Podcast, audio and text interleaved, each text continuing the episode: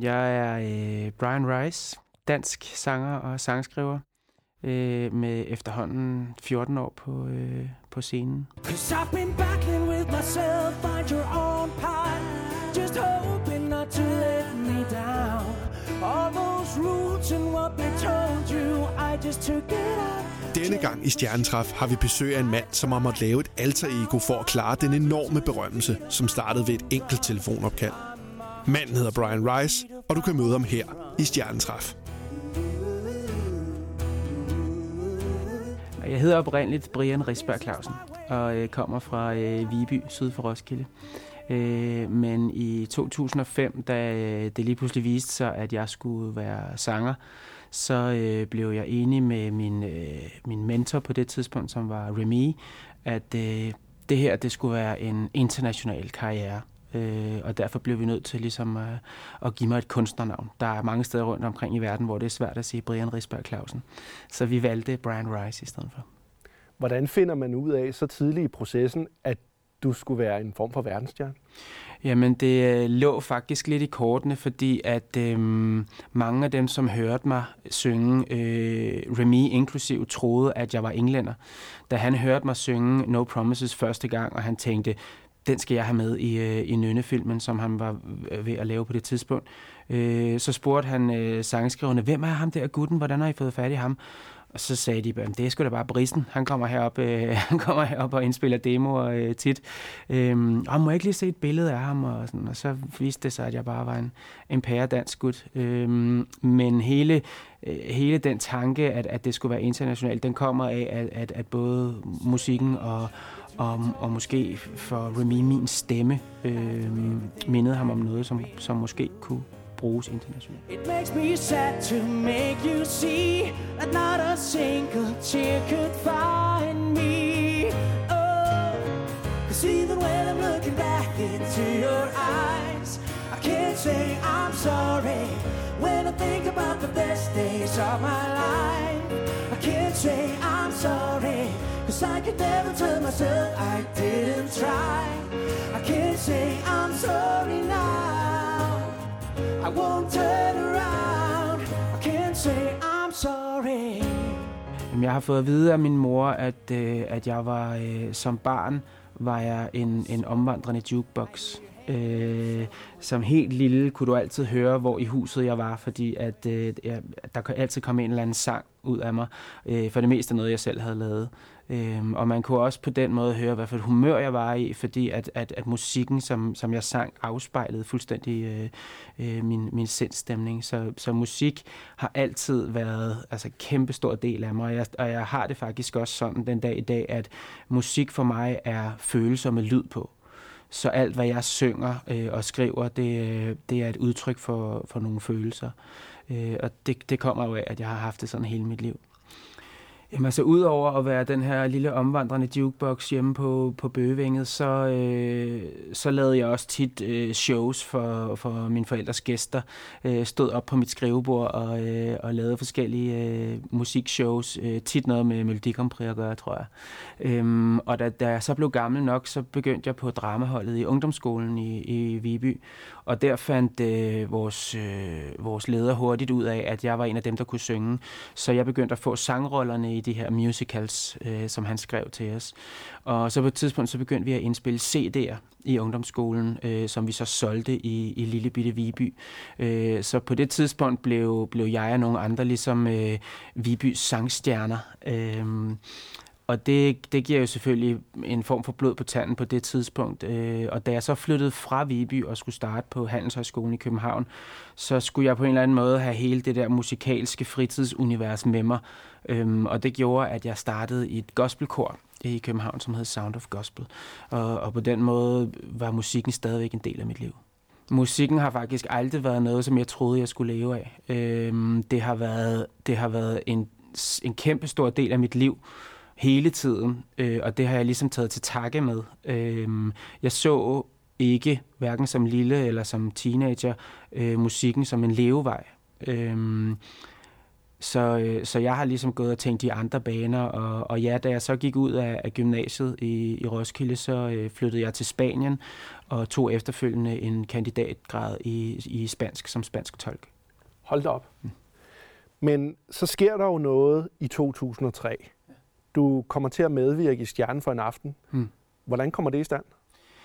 Jamen, øh, det her gospelkor, som jeg startede i, der havde jeg en, øh, øh, en korleder, som hed Janne Vind, som, øh, som også hurtigt øjnede, at jeg var en af korets solister, at jeg kunne ligesom trækkes ud og stilles frem, og så kunne jeg, øh, så kunne jeg fortolke de her øh, smukke gospelsange.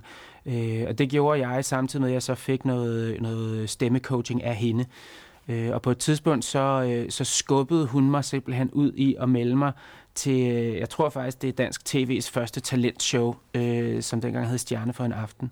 Og jeg kom med på den måde, at de fleste, øh, som sendte sange ind, de skulle ligesom igennem en audition. Øh, og, øh, og jeg blev simpelthen taget ud og kom direkte med i programmet uden den her audition. Det, det, det gjorde ligesom, at jeg tænkte, okay, der, der er nogen, der, der tror på mig. Altså, der er nogen, der synes, jeg kan noget. Men så skete der det, at jeg alligevel kun blev nummer tre den aften, jeg var med ud af, af fem sangere. Og for ligesom at gå videre til finalen i Stjerne for en aften, skulle man være nummer et den aften. Så, så det blev ikke til så meget mere andet end en, en virkelig, virkelig stor oplevelse. Og, og selvfølgelig et... Øhm, hvad kan man sige, en påminder om, at jeg måske havde noget at byde på. It takes some getting, getting used to having nowhere to hide. Easier to run than to stay and love someone. You think that your walls are invincible. You think you're too tall to be climbed. You got to accept that you're breakable, and we're all fragile. Fragile er måske en af mine mest ukendte sange. Øhm, det er en sang fra, øh, fra mit andet album, men jeg har taget den med på sættet, fordi at øh, det, som jeg skal lave her, er en intim koncert. Øh, og jeg vil gerne helt ind under huden på folk. Jeg vil gerne have, at der også er momenter i koncerten, hvor du kan, hvor du kan høre en knapnål falde til gulvet. Hvor at der måske sidder en ved et af bordene og kniber en tåre. Øh, fordi igen, musik er følsomme lyd på. Og Fragile er måske min mest følsomme sang. You think that your walls are invincible. Efter Stjerne for en aften øh, skete der det, at jeg jo havde, havde fået lidt blod på tanden. Øh, ikke mindst så øh, startede jeg med at rejse hele landet rundt med et øh, Robbie Williams cover show, øh, hvor jeg tog min øh, mikrofon og mit mikrofonstativ, og så tog jeg det offentlige rundt på diskoteker i, i hele landet øh, hver eneste weekend, øh, uden rigtig at tjene noget på det. Så skulle jeg bare ud og, øh, og lære mig selv at stå på en scene. Det, det havde jeg ligesom sat mig for. Det skulle, være, det skulle være min uddannelse inden for musikken, som jeg jo ikke på det tidspunkt tidspunkt havde. Øhm, så jeg spillede i to år omkring 200 Robbie Williams cover-koncerter for fulde mennesker rundt omkring i, i Danmark. Øhm, og så øh, gjorde jeg den anden ting, at jeg skrev en mail til Lina Raffen fra Inferno. Øh, jeg gik i klasse med en på CBS, som, havde, som kendte hende og havde hendes e-mailadresse. Øh, og jeg skrev bare til Lina, øh, jeg har øh, lige været med i Stjerne for en aften, og jeg er vild med at synge og har gjort det hele mit liv. Øh, hvis du på et tidspunkt står og har brug for en, øh, som, som vil arbejde rigtig meget, så sig til. Øh, og så fik jeg en mail tilbage fra Lina om, at... Øh, hun havde ikke lige noget på stående fod, men at hun havde utrolig stor respekt for, at, at folk åbnede dørene selv. Øh, og det var det, jeg gjorde jo. Og så gik der ikke så lang tid før, så blev jeg takket være Lina til det, som hedder demosanger øh, i et øh, meget stort studiekompleks øh, på Njalsgade i København. Øh, og det betyder, at der sidder en hel masse sangskrivere, som skriver nogle, nogle nye sange, men ikke kan indspille dem selv. Så derfor blev jeg ligesom deres instrument, deres stemme til at indspille. Og det var blandt andet hos øh, Nikolaj Rasmus Sebak og hos, øh, hos Paulina selv og, og alle mulige øh, studier i, i København. Øh, og på et givet tidspunkt i, jeg tror det var slutningen af 2003, indspiller jeg så en sang, der hedder No Promises, øh, i et kælderstudie på Østerbrogade for to sangskrivere, som hedder Siber og Skrøder, som jeg kommer rigtig meget hos på det tidspunkt. Og jeg kan huske, at jeg synes, at det er en fantastisk sang. Øhm, og, øh, og få at vide, at den, øh, den kommer i, ned i skuffen, som det hedder, og så bliver den pitchet til, til en masse store øh, publisher rundt omkring i verden. Og jeg ved, at den har, den har været forbi Westlife og alle mulige forskellige store artister. Men lige pludselig en dag i 2005, så øh, bliver jeg ringet op i min frokostpause. Øh, jeg arbejder som receptionist på Scandic i Sydhavnen. Øh, og det er Remy, der ringer til mig. Jeg kender ham ikke på det tidspunkt. Så der tænker man lige... Ja, det, er, øh, det er meget specielt for en, øh, for en sangerspiger på den måde at blive ringet op af, af så stor en, øh, en sangskriver som, øh, som Remy. Øh, så, så jeg får helt klart en, en klump i halsen, og, og han siger, at han har hørt den her sang No Promises, så han troede, jeg var en stor stjerne, og, og Sibers havde fortalt ham, at det var bare brisen ude fra, fra Sydhavnen. Øhm, men at han havde lyst til at ringe til mig og høre, hvad jeg havde af planer med musikken. Og jeg, og jeg sagde bare, at jeg er jo bare demosanger, og jeg er i gang med at uddanne mig til spansk tolk. Øh, men så sagde han, jeg, jeg vil gerne have den her sang med i en dansk film og sådan noget, og jeg vil lige vente med dig og sådan noget, og sige, det skal du bare gøre. Det, jeg har ikke som sådan noget at, gøre med den anden, end jeg har sunget den. Det behøvede du vel ikke at tænke sådan videre over? Nej, men jeg vidste faktisk stadigvæk ikke, at det han ville, det var, at han ville have mig til at synge den. Øh, så, så jeg sagde sådan, jamen, du skal, I skal bare bruge den, det er fint for mig. Men hvem skal synge den? Så, jeg, så, så bliver der helt stille, og siger jamen det skal du. Og så kunne jeg godt mærke, at så, så, skulle jeg, så, så var det som om, at jeg skulle lige tage hele, min, øh, hele mit liv til, til revurdering, fordi at der, så skulle der ske nogle andre ting. Men på den anden side, så endte jeg med at tænke, det kan jo være, at det bliver sådan et, et sjovt eventyr. Øh, så når jeg engang får nogle børn, så kan jeg fortælle dem, at jeg sang engang titelsangen til en stor dansk film. Og, og sådan, så, så jeg sagde ja. Jeg havde på det tidspunkt ingen idé om, hvad det, hvad det, hvad det kunne eller, eller skulle blive til. Jeg så det vidderligt øh, bare som et, øh, som et, et lille eventyr, som en, som, som en sjov øh, udbygning af hele det store musikalske univers og den store, øh, den store fritidsinteresse, som jeg havde, som var musikken. Men jeg fortsatte med at skrive med speciale og, og fortsatte med at arbejde på, øh, på hotellet, indtil jeg faktisk blev fyret øh, nogle måneder efter, at den var udkommet. Fordi at, øh, at den kø, der stod foran mig i receptionen, var ikke til at tjekke ud eller ind, det var til at få autografer. Øh, det synes hotelchefen ikke længere var øh, så smart. Kan man kalde det en lykkelig fyring? Det øh, tror jeg, vi begge to blev enige om, at det var en meget lykkelig fyring øh, på den måde. Men, men, det var en, men det var en voldsom tid i, øh, i mit liv, fordi at, at jeg ligesom gik fra at være at være Brian fra Viby, som, som ingen vidste, hvem var, til at være øh, Brian Rice, som de fleste troede var, var en eller anden stor engelsk eller amerikansk øh, stjerne. Øh, jeg har sågar, den første gang, jeg var i Godmorgen Danmark, snakkede verden engelsk til mig. Øh, og jeg må sige til hende, du skal bare, du skal bare snakke dansk. Øh, så det var, det var på alle måder en, en meget voldsom tid. Hey baby, when we are together,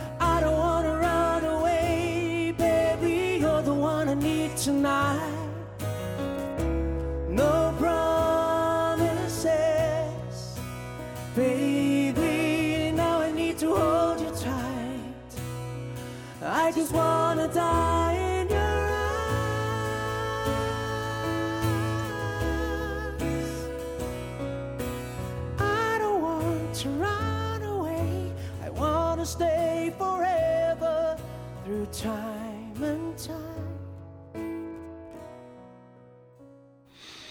Altså, jeg kan huske den dag No Promises blev spillet i radioen for første gang. Jeg tror, det har været samme dag, som, som Nynne-filmen havde, havde premiere øh, eller måske dagen efter, men, men jeg kan, først kan jeg huske til premieren, hvor jeg jo var inviteret. Øh, jeg sidder og ser filmen for første gang, og, og er på en eller anden måde ret sikker på inden i mig selv, at når først den her sang kommer i filmen, så har de fundet en anden til at synge den.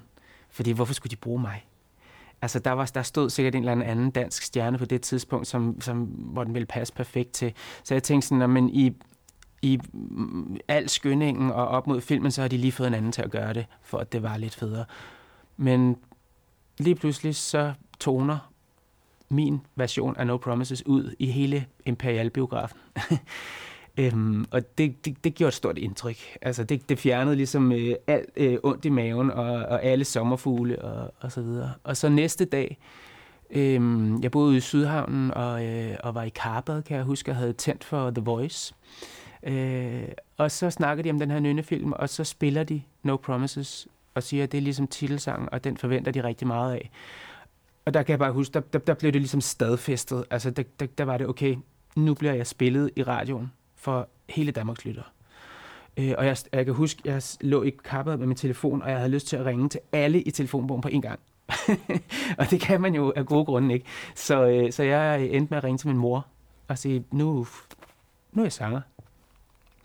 Og så skete der jo det helt forunderlige, at, øh, at No Promises bare blev ved med at blive spillet. Øh, og det her var i oktober 2005. Og da vi så kommer ind i 2006, så, så får den virkelig gas. Så begynder den, så bliver den spillet på, øh, på P3 og, og alle de store radiokanaler, og så bliver den simpelthen den mest spillede sang i hele 2006. Øh, der er nærmest ikke, du kan nærmest ikke åbne for en, en radiostation, uden at den bliver spillet. Og det er lidt specielt af en, øh, af en ballade at være. Det er sjældent, at, at ballader på den måde bliver, bliver så store. Men, men den lå nummer et alle steder, og den lå nummer et i utrolig lang tid øh, blev simpelthen på nogle af hitlisterne blev simpelthen smidt af på grund af, af, af forældelsesfrist. øhm, og igen, når man, når man ikke har regnet med, at det var det, man skulle. Jeg troede jo, jeg skulle være spansk tolk. Øh, så, så, så er det meget voldsomt. Øh, og, det, og det kommer ligesom i takt med, at folk også begynder at kunne øh, genkende mit ansigt. Og, og man kan sige, med, med første arbejdspladserne, så følger jo også øh, interviewsene og koncerterne osv., og, og det var jeg ikke givet til på det tidspunkt. Øh, jeg, jeg, jeg vidste ligesom ikke, hvad, hvad det handlede om. Selvom jeg var 27 år og et, og et, og et, og et voksent menneske, så, øh, så var det en stor omvæltning. Jeg følte, at jeg havde brug for, at der var nogen, der, der hjalp mig med at, at, at finde ud af, hvad, jeg, hvad skulle jeg ligesom fortælle i alle de her interviews. Jeg kan huske, at jeg var i Sydafrika på en stor promotion tour, øh, hvor jeg havde pressekonferencer hver dag med, med, jeg ved ikke, hvor mange medier, der sad foran mig. Og, øh, og folk er jo interesseret i mange forskellige ting, og jeg vidste ikke, øh, som på det tidspunkt var jeg, var jeg jo også stadigvæk meget privat person. Øh, og jeg vidste ikke, hvad jeg ligesom skulle give af. Jeg vidste ikke, hvad jeg skulle fortælle. Øh, og jeg fik så øh, det råd fra mange sider, at jeg skulle altid, jeg skulle altid holde meget fast på Brian, og så skulle jeg fortælle om Brian. Øhm, på den måde, at jeg ligesom skabte to, øh, to individer. Øh, fordi Brian mente, de ikke var interessant for nogen, men Brian og hele karrieren, og hele øh, kometkarrieren, og den nye sang osv., det var det, der var interessant. Så, så det prøvede jeg at gøre, øh, og det skulle vise sig ikke at være så smart for, for lige at, at gøre No Promises færdigt, så viser det sig faktisk, at øh, nu er vi så i 2018, og øh, sidste år, der øh, dukkede No Promises op som den 10. mest spillede øh, i hele Danmark efter 13 år. Øh, og det fortæller bare endnu en gang om, hvor, øh, hvor ualmindeligt stærkt et nummer det er, og hvor, og, hvor, og hvor hårdt det ligesom har kilet sig fast. If you need it, a soul-to-soul connection, I'll run to your side. When you're lost in the dark, when you're out in the cold, when you're looking for something that resembles your soul, when the wind blows your house of cards, I'll be a home to your homeless heart. Homeless Heart er øh, min anden single nogensinde. Den kom efter øh, No Promises, øh, og det var jo det er svendeprøven kan man sige. Det er der, hvor, hvor alle vidste, hvem jeg var. Alle kendte No Promises, og nu skulle jeg ligesom ud med noget, som kunne gøre det lige så godt. Øh, og jeg var så heldig, at øh, Homeless Heart også gik nummer et. Øh, den gik også nummer et i Sydafrika, kan jeg huske. Og, øh, og den blev titelsangen til Paradise Hotel, som øh, på det tidspunkt var, øh, var virkelig stort at se der rigtig mange.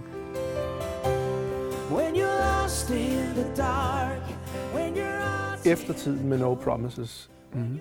Vil du fortælle lidt om det?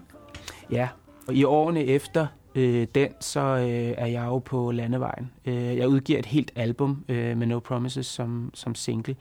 Øh, det gør jeg i 2007. Øh, og det turer jeg med både i ind- og udland. No, no Promises bliver udgivet i 15 forskellige territorier. Det gør mit album også. Så, så på det tidspunkt er der rigtig meget, der skal, der skal dækkes.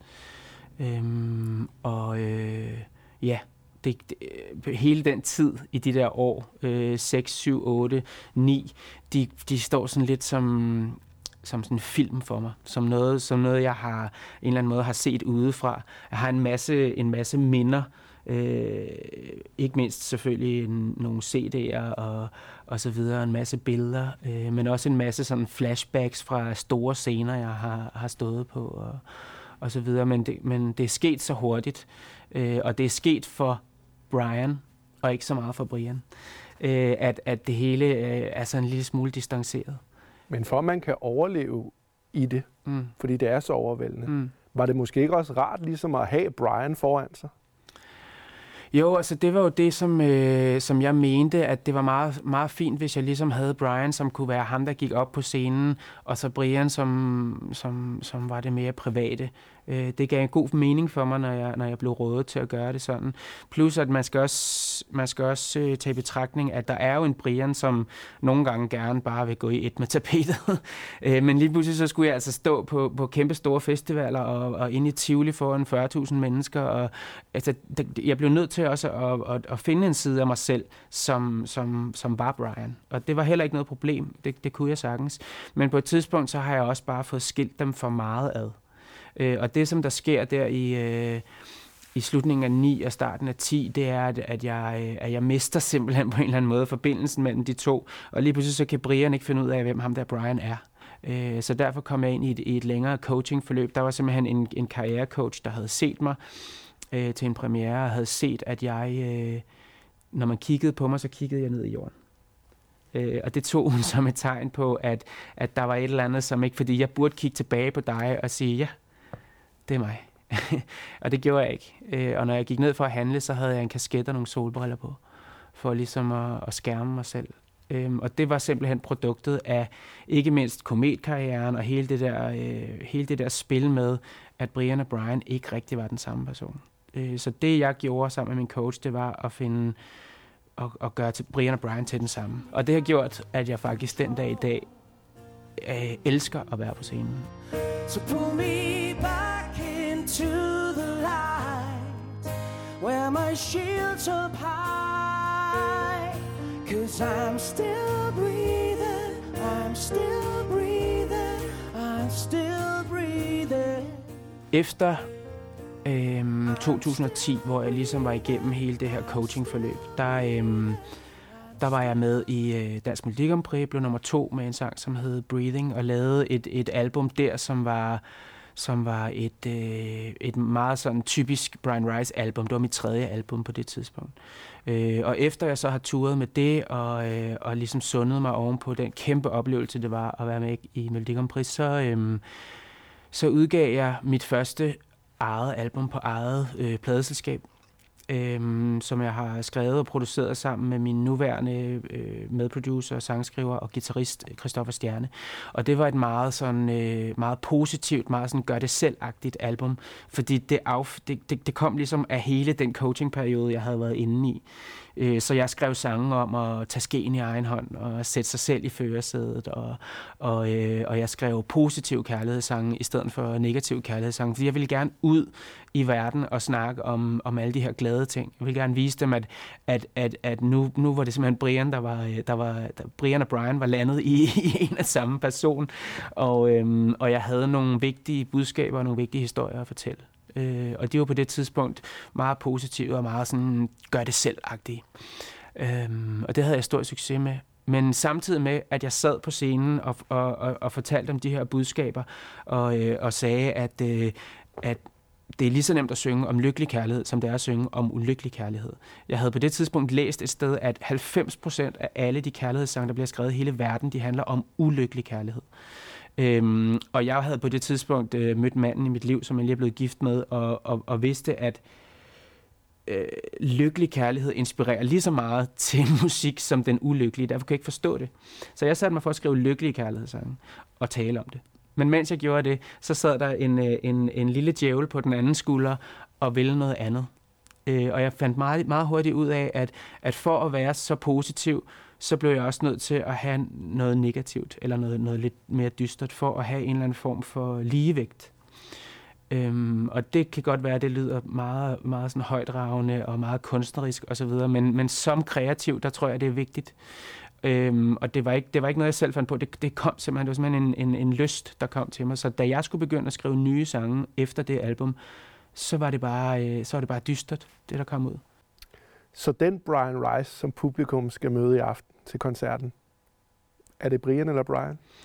Det er øh, i aften øh, til koncerten, er det i den grad øh, både Brian og Brian, der, der er til stede. Og det er det, som jeg er så glad for den dag i dag, øh, snart 14 år efter, at min karriere startede, at jeg kan tage, øh, at jeg kan tage Brian med på arbejde, at jeg kan, at jeg kan tage Brian med ind i, i det her interview, fordi hvis vi havde skulle sidde og snakke sammen her kun om Brian, så var det blevet en, en hel masse øh, øh, meget overfladiske ting, og, øh, og en hel masse måske om om øh, musik og om at stå på scenen og om at ture og så videre, men ikke, men, ikke, men ikke fundamentet for alt det, som jo selvfølgelig er mit liv. Hvad skal fremtiden byde på for både Brian og Brian? Jamen, fremtiden øh, skal, skal for mit vedkommende helst byde på øh, en hel masse musik. Jeg, jeg, jeg vågner stadigvæk hver morgen og er, og er utrolig taknemmelig over, at jeg har fået lov til at leve af at, øh, at skrive og optræde med, med musik. Øh, jeg har fundet min egen måde at gøre det på. Jeg, øh, jeg øh, skriver og udgiver selv min musik øh, ved hjælp af, af et større label, som så distribuerer det for mig. Men, men jeg, er ligesom, jeg er ligesom min egen chef, og jeg bestemmer selv. og det er en måde, som jeg rigtig godt kan lide at gøre det på. Og så har jeg i, i øh, takket være mine første år, og takket være alle mine år, fået en stor fanbase rundt omkring i verden. Og dem, det, er egentlig, det er egentlig dem, som jeg ser det som om, at jeg skal arbejde sammen med. Vi vi, skal, vi skal finde ud af, hvad jeg skal blive ved med at give dem noget, som, som, kan, som kan gøre en forskel i, i deres hverdag. Og så skal vi have øh, fortalt en hel masse andre om, at, øh, at jeg laver musik, og, øh, og jeg vil gerne ud og, og spille endnu mere i, i, i Asien, og, og gøre min karriere endnu større i Kina, end den er i forvejen. Og jeg vil gerne lave endnu flere store øh, shows, øh, øh, musicals og mm, hvad hedder sådan nogle teaterkoncerter. Even when I'm looking back into your eyes I can't say I'm sorry When I think about the best days of my life. I can't say I'm sorry Cause I can never tell myself I didn't try. I can't say I'm sorry now. I won't turn around I can't say I'm sorry